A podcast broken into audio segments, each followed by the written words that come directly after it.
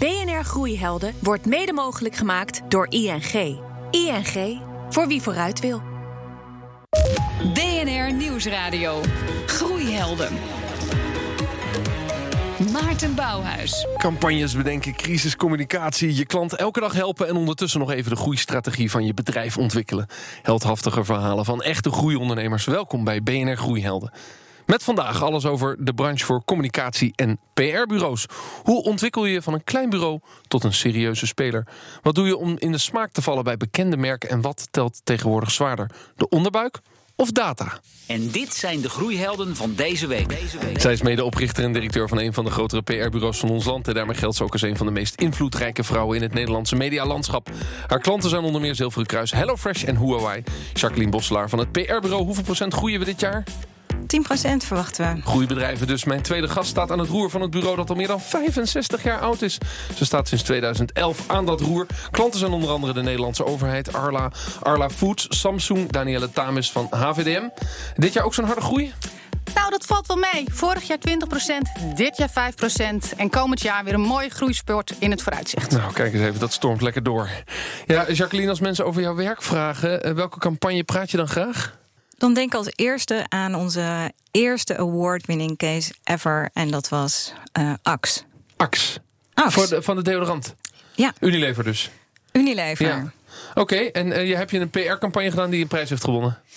Dat klopt. We hebben ehm, de, een van de grootste prijzen van Europa gewonnen. En we hebben zelfs op een reclamepodium gestaan en daar een hele grote prijs we hebben het dan over de, over de Cannes Lions voor de specialisten? Is dat waar we het Dit over was hebben? de European Excellence Award. Oh ja, ja, ja, daar een grote prijs, tof. inderdaad. En um, Er zijn veel Nederlandse, prijzen in het eh, communicatievak. ja, klopt, maar goed, absoluut. maar daar mag je heel trots op zijn. Dank je. Ehm, eh, jullie ontwikkelen eerder dit jaar voor de Rijksoverheid een campagne over depressies. Laten we even luisteren, Danielle. Ik wilde heel erg graag een video maken over depressie, eh, over mijn depressie, over algemene depressie.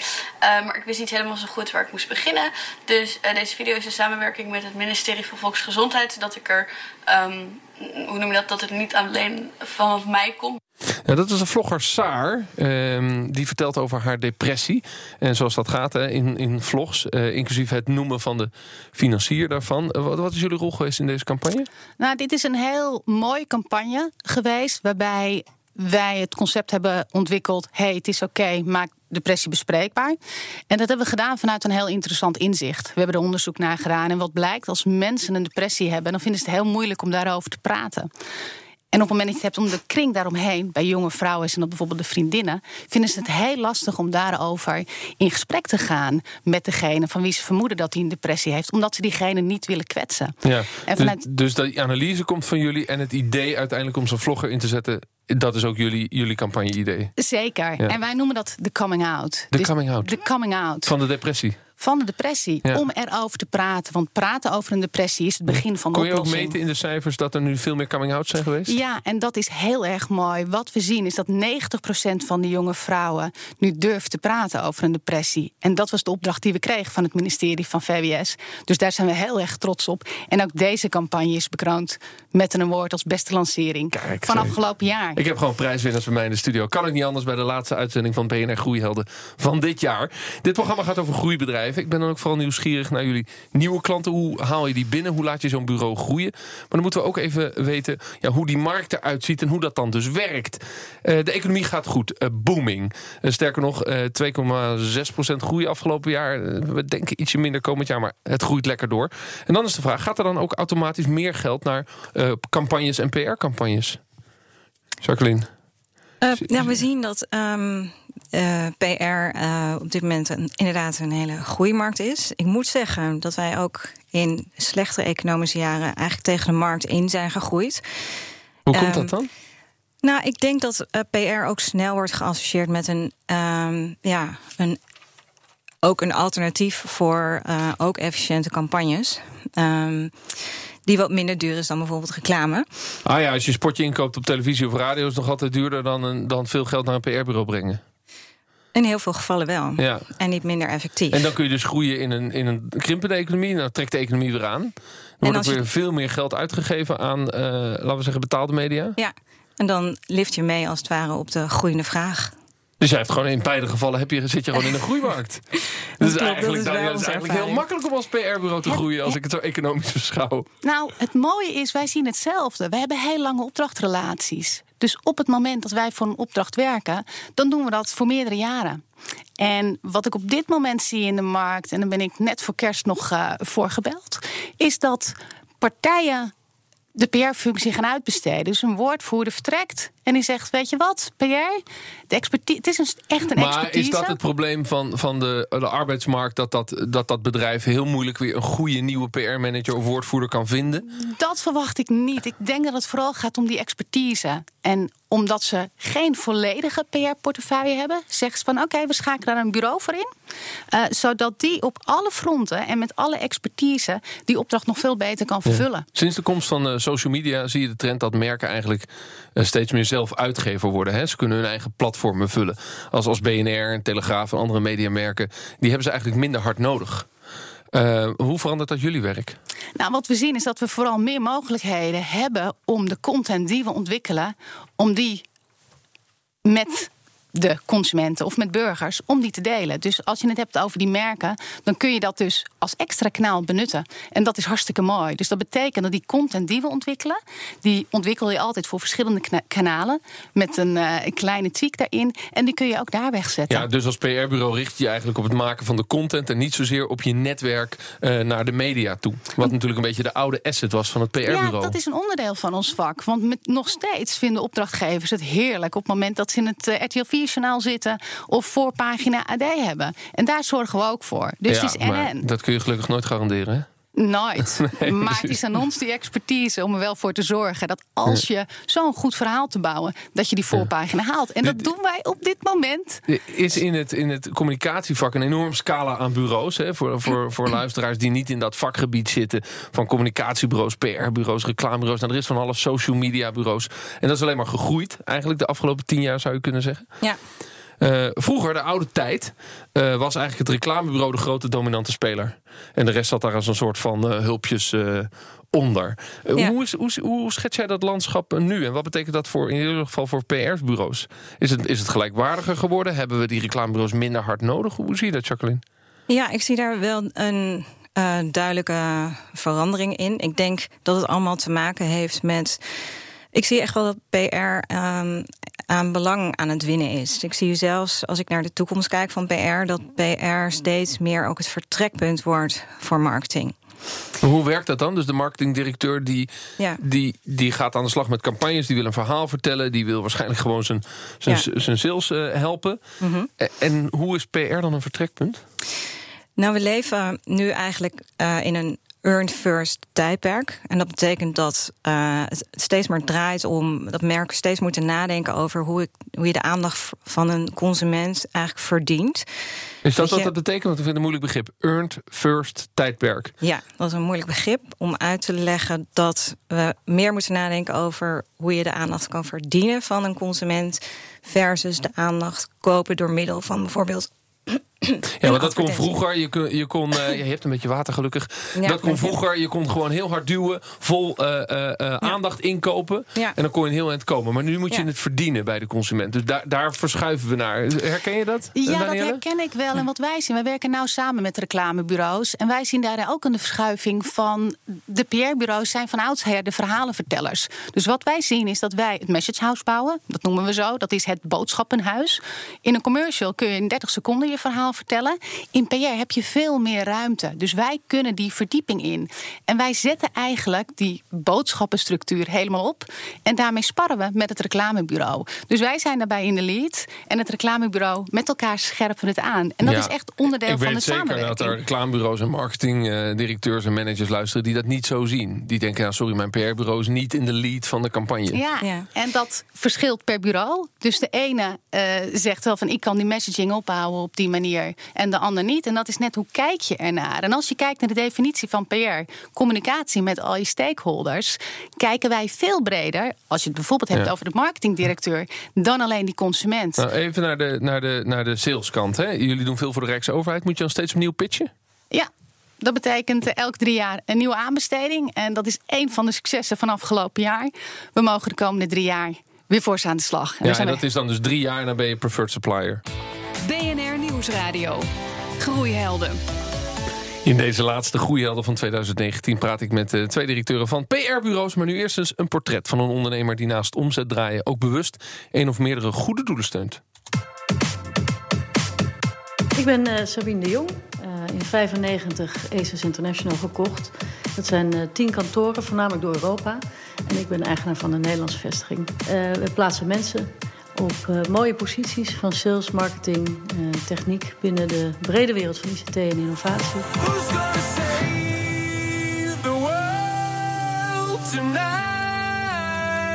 Daarnaast hebben we een stichting opgezet en dat is Everyday Heroes.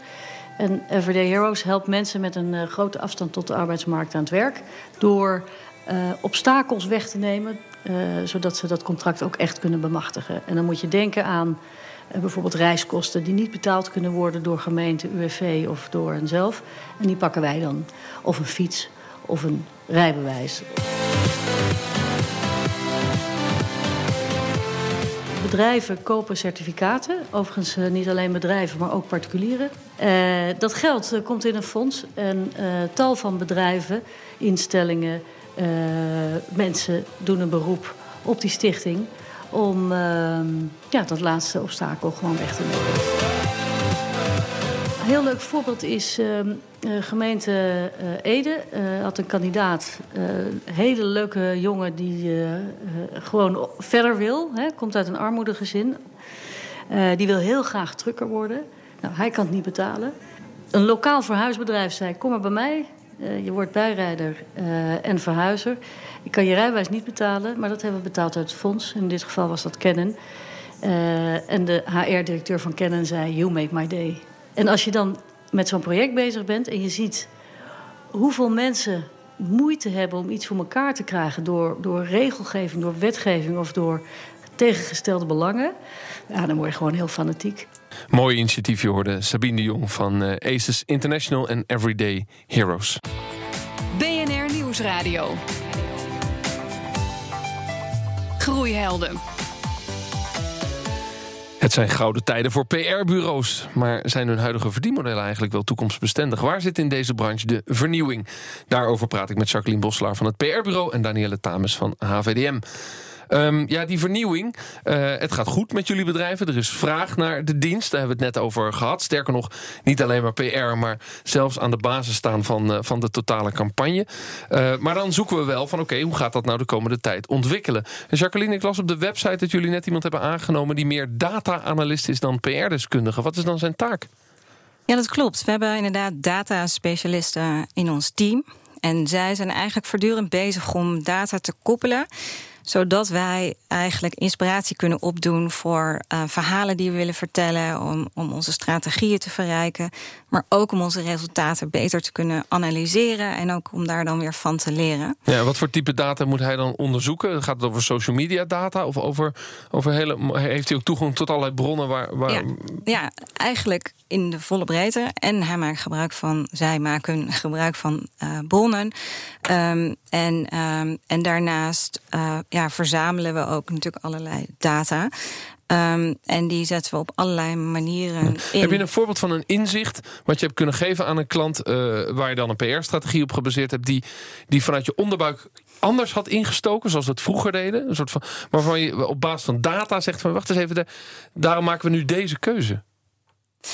Um, ja, goede vraag. Um, nou, eigenlijk al onze strategieën, ga, daar gaat research aan vooraf. Dus daar, zit, daar spelen data een ongelooflijk belangrijke, belangrijke rol. Um, maar ik kan me voorstellen dat we het 15 jaar geleden echt anders deden dat we veel meer een soort van. Uh, ja, jullie bestaan al 65 jaar. Dat, dat het vroeger dat we een soort van gevoel volgden van ja, dit zou een PR-strategie moeten zijn, Danielle. En nu maken we een data-analyse. Heb jij die data mensen ook in dienst? Nee, we hebben geen data mensen in dienst. Maar uh, we analyseren wel heel veel data. Een aardig voorbeeld is de depressiecampagne waar ik net al over vertelde wat je daar zag, is dat wij dachten dat mensen de signalen van depressie niet zouden herkennen. En dat we daar de communicatie op zouden moeten Ja, sturen. dat was een aanname. Dat was een aanname. En toen zijn we onderzoek gaan doen. En toen bleek dat, die, eh, dat mensen wel degelijk die depressie of de depressieve gevoelens van de mensen om hen heen herkennen. En dat was voor ons de reden, eigenlijk op basis van dat inzicht uit dat onderzoek, om ervoor te kiezen van wij gaan ons focussen op het bespreekbaar maken van die depressie. Want dat eh, is waar het uiteindelijk om draait. En, en vind jij dan dat in die zin die branche dus nu aan het veranderen is? Dat creativiteit een andere plek krijgt eh, eh, omdat data ernaast komt te staan van wat om- we moeten vertellen? Ja, het gaat om toegepaste creativiteit. Dus toegepaste creativiteit op basis van inzichten die voortkomen uit onderzoek. En dat is uiteindelijk waar het om draait. Want wil je werkelijk een gedragsverandering bewerkstelligen, dan moet je dat wel doen op dat wat er werkelijk gebeurt in die Ja. hoofden Ja, van die marketeers noemen dat zeg maar relevante insights. Hè? Zo- Zeker, Ja, zeker. Dus jullie zullen het ook met die insights moeten komen. Juist. Absoluut. Ja, precies. Eh, hoe meten we campagnes? Is dat al een beetje aan het eh, veranderen? Is zit daar toekomst in? Verandering in in de toekomst? Het meten van campagnes is ehm, eigenlijk steeds belangrijker. En ehm, nou, we meten eigenlijk wat we kunnen en zoveel we kunnen. En we zijn daar ook steeds mee aan het vernieuwen. En ik kan me voorstellen dat wij op een gegeven moment zoveel meten... dat we ook steeds beter kunnen gaan voorspellen... waar wij resultaten gaan, gaan boeken. Ah, wil je dan in de toekomst in je verdienmodel ook afgerekend worden op die resultaten? Dat ligt tot de mogelijkheden. Ja, want dat is interessant. Want het huidige verdienmodel is natuurlijk toch een vorm van uurtje-factuurtje. Danielle? Of, of, of een fixed fee voor een klus of, of wat dan ook. Ja, dat maar zijn het de wordt in ieder geval, vormen. je wordt betaald voor de inspanning. Klopt. Maar zou je ook betaald willen worden naar het resultaat? Er zijn ook heel veel businesses waar er betaald wordt naar het resultaat. Ja, vind ik heel interessant wat je, wat je zegt. Ehm, eh, wij zijn wel op zoek naar steeds meer comfort bieden voor eh, onze klant. De kracht van PR is natuurlijk ook dat daar een, een magic in zit. En dat er ook iets ongrijpbaars eh, is. Ja, vind jij dat kracht of is dat ook een zwakte ervan? Ik vind um, in eerste instantie een kracht. Want juist daardoor um, uh, wordt de geloofwaardigheid van je, van je campagne zo groot. Um, Alleen wij willen dat combineren met comfort van meer zekerheid. Dus daarom werken wij ook vaak meer geïntegreerd. Het vertrekpunt van onze aanpak is altijd earned. Dus wij gaan altijd op zoek naar manieren waarop allerlei mensen, media, op vrijwillige basis over je willen praten. En ja, dan dat heb je als merk dus de, earned, dan heb je dus als ja. merk de aandacht verdiend.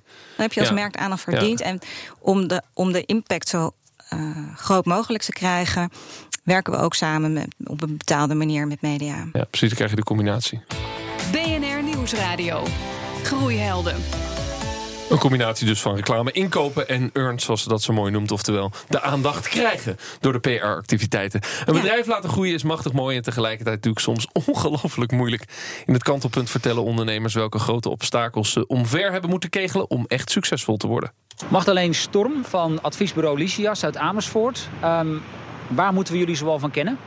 Uh, onze opdrachtgevers zijn uh, ministeries, gemeenten, provincies, maatschappelijke organisaties, universiteiten. En waar je ons van kan kennen is dat we werken aan het stationsgebied in Almere. We begeleiden de herindeling van de gemeenten Delfzijl, Appingedam en Loppersum. We begeleiden arbeidsmarktregio's uh, op het gebied van kennisdeling en intervisie. We werken aan de energietransitie in Zwolle. Nou, dat is nou, een, een heel, geva heel gevarieerd palet in ieder geval. Ja. Uh, inmiddels zo'n 40 mensen in dienst. Uh, jullie zitten zoals gezegd in Amersfoort. Hebben vooral het afgelopen jaar een flinke groeispurt gemaakt. Uh, maar als we even terug in de tijd gaan, 2011. Jij was net aangetreden als managing director.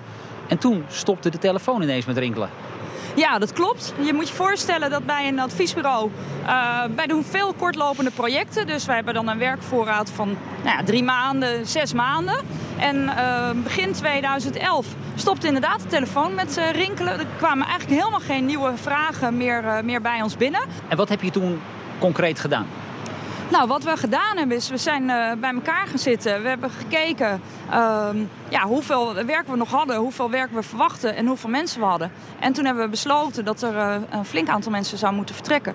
Ja, best een heftige periode dus. dan blijf je over met een club mensen waarmee de toekomst ingaat. Um, wat hebben jullie gedaan om ervoor te zorgen dat die ordeportefeuille weer een beetje vol kwam? Wat ik echt heel mooi vond om te zien, is dat echt iedereen dat we het echt als een team hebben gedaan. Dus iedereen nam verantwoordelijkheid. Van jong tot oud, van junior tot senior. Iedereen heeft echt zijn stinkende best gedaan om weer nieuwe opdrachten te krijgen. En ook de overheidkosten wat naar beneden te brengen. Hè? Want jullie eh, zaten nogal ruim in het jasje. Ja, we zaten op dat moment best ruim in het jasje. En we hebben onze overheid echt gehalveerd. En dat hebben we tot op de dag van vandaag hebben we dat ook volgehouden. Waar we nooit op hebben bezuinigd is op uh, opleidingen en wat we doen aan uh, persoonlijke ontwikkeling en ook ontwikkeling van het team. Dus we zijn altijd onze teamdagen blijven doen, omdat dat voor ons zo belangrijk is om uh, te slagen als, als bureau en om kwaliteit te leveren. Dus dat zijn we altijd blijven doen. Ja. Maar voor de rest was het echt wel aanpoten. En we zaten, wat een heel mooi pand. En daarvan moesten we de benedenverdieping uh, hebben we verhuurd. Ook om kosten te besparen. En toen zaten we dus met z'n allen een beetje opgehokt daar op, uh, op zolder. Dus dat, ja, was, dat hebben jullie een aantal jaren ook volgehouden. Ja. En zo rond 2015, toen ging het alweer wat beter. Toen zijn jullie uiteindelijk ook verhuisd. En dat is ook een hele belangrijke stap geweest, hè? Ja, niet die verhuizing op zich. Maar uh, waar we achter kwamen was dat we eigenlijk in 2015 nog steeds een beetje in die kramp van die crisis zaten. Maar we zaten nog heel erg in van oh jee, en uh, durven we wel risico te nemen? En, uh, en toen hebben we gezegd, ja maar jongens, het gaat goed. Uh, we werken hard en we moeten ook een plek hebben die het mogelijk maakt om voor ons om te presteren. Dus toen hebben we besloten om, uh, ja, om weer risico te nemen. En, uh, en naar een uh, nieuw pand te gaan op een industrie, in een oud industriegebied in Amersfoort. Dus heel mooi herontwikkeld. Het is een buurtparticipatieproject. Vind, vinden wij ook heel erg leuk. Dat echt door die bewoners is gered. En we zijn daarheen gegaan en dat was echt een boost. Waarmee we hebben gezegd, jongens, we zijn er weer. we zijn een mooi bureau. We, we zijn succesvol. En we hebben hier ook de plek waar we gewoon het met elkaar heel goed kunnen doen. Hoe een nieuwe locatie je bedrijf van nieuw elan kan voorzien. Je hoorde Magdalene Sturm van Lysias Advies. Ik praat, praat, verder met Jacqueline Boslaar van het PR-bureau en Danielle Tamers van HVDM. En we praten dus over groeien in PR en communicatie. En nu is de aardigheid, de economie uh, knalt als nooit tevoren. Maar we weten, we komen weer een keer in een dip. En we weten ook dat het eerste wat topmanagers gaan doen is snijden in marketing en dus ook in PR. Dat gaat gebeuren. Uh, en dus is de vraag, in zo'n concurrerend landschap, hoe onderscheid je nou als, uh, als, als PR-bureau van de anderen? Want jullie zijn de groeibedrijven. Dus, dus wat doen jullie in jullie eigen visie anders dan de concurrenten? Ja, dat is een goede vraag. Dat is ook iets wat ik alleen kan beantwoorden door terug te kijken. En ik denk dat wij uh, kunnen zeggen dat we op drie punten ons onderscheiden. Allereerst onze cultuur, onze focus op mensen. Dus wij maken mensen in ons bedrijf echt belangrijk. We geloven erin dat wanneer onze mensen happy zijn en hun talent echt goed kwijt kunnen, uh, dat er naar hun individuele talent wordt gekeken, dat dat ze dan pas in staat zijn om het beste werk te maken. Ja. Uh, punt twee is, um, ja, denk ik, we hebben, hoewel we full service en corporate en marketing PR doen, um, creativiteit in onze werkzaamheden verweven. En uh, nou, we, hebben daar, we zijn daarin opgevallen. We hebben heel veel, uh, gelukkig heel veel awards mogen winnen. Ja, dus dat is slot, toch belangrijk, ja, tot slot. Ja. En tot slot uh, onze focus op innovatie en ondernemerschap. Ja, precies. Dat is wel grappig. Dat dus ook die, de awards uh, terugkijken is toch een ding om je in de toekomst te blijven onderscheiden. Van dat zal wel een goed bureau zijn, want ze hebben prijzen gewonnen. Dus ja. het is ook belangrijk in jullie vak om mee te doen met die prijzen. Absoluut. Ja, ja. Het is het mag eigenlijk nooit... meestal de klant of het bureau wat zegt? Want dat is in communicatie een groot ding, hè, die prijzen. Ja, ja. Is het nou het klant of het bureau wat zegt we willen meedoen met die prijs? Want een hele hoop gedoe. Je moet een inzending maken. Het moet allemaal kloppen klopt. en allemaal goed zijn. Ja. Um, dat varieert. De ene klant vindt het belangrijker dan de andere. Zelf vinden we het wel belangrijk. Het mag bij ons niet een doel zijn op zich. Het is alleen wel een manier om je werk zichtbaar te maken. Ja, en, en, ook, en, dus ook weer te groeien in de toekomst. Ja, Hoe ondersche en- onderscheiden jullie je als de, als de markt straks inzakt? Nou, um, ook, wij hebben drie punten. Uh, de eerste is partnerschap. Wij zijn geen toeleverancier van de opdrachtgevers waarvoor werken, maar een partner. Dus dat betekent dat we samen oplossingen bedenken voor de vraagstukken die er liggen. En dat doen we in co-creatie. Uh, ten tweede onderbouwen wij al onze aanpakken en adviezen met onderzoek, met communicatietheorie. Dat is een must bij de overheid, maar vindt het bedrijfsleven ook heerlijk, want je bent ergens op aan het sturen. En ten derde, dat is een leuk team. Uh, Jacqueline zei het net ook al. Het team is zo belangrijk. De mensen maken het bureau. Dus dat betekent dat je ze heel goed moet opleiden, meenemen. Uh, en elke dag met plezier naar het werk moet laten gaan. En dus uh, we groeien door en jullie blijven groeibedrijven in het vak. Zeker. dat lijkt me afgesproken. Uh, dank de goede helden voor deze week. Ik dank Jacqueline Boslaar van het PR-bureau... Danielle Tames van HVDM.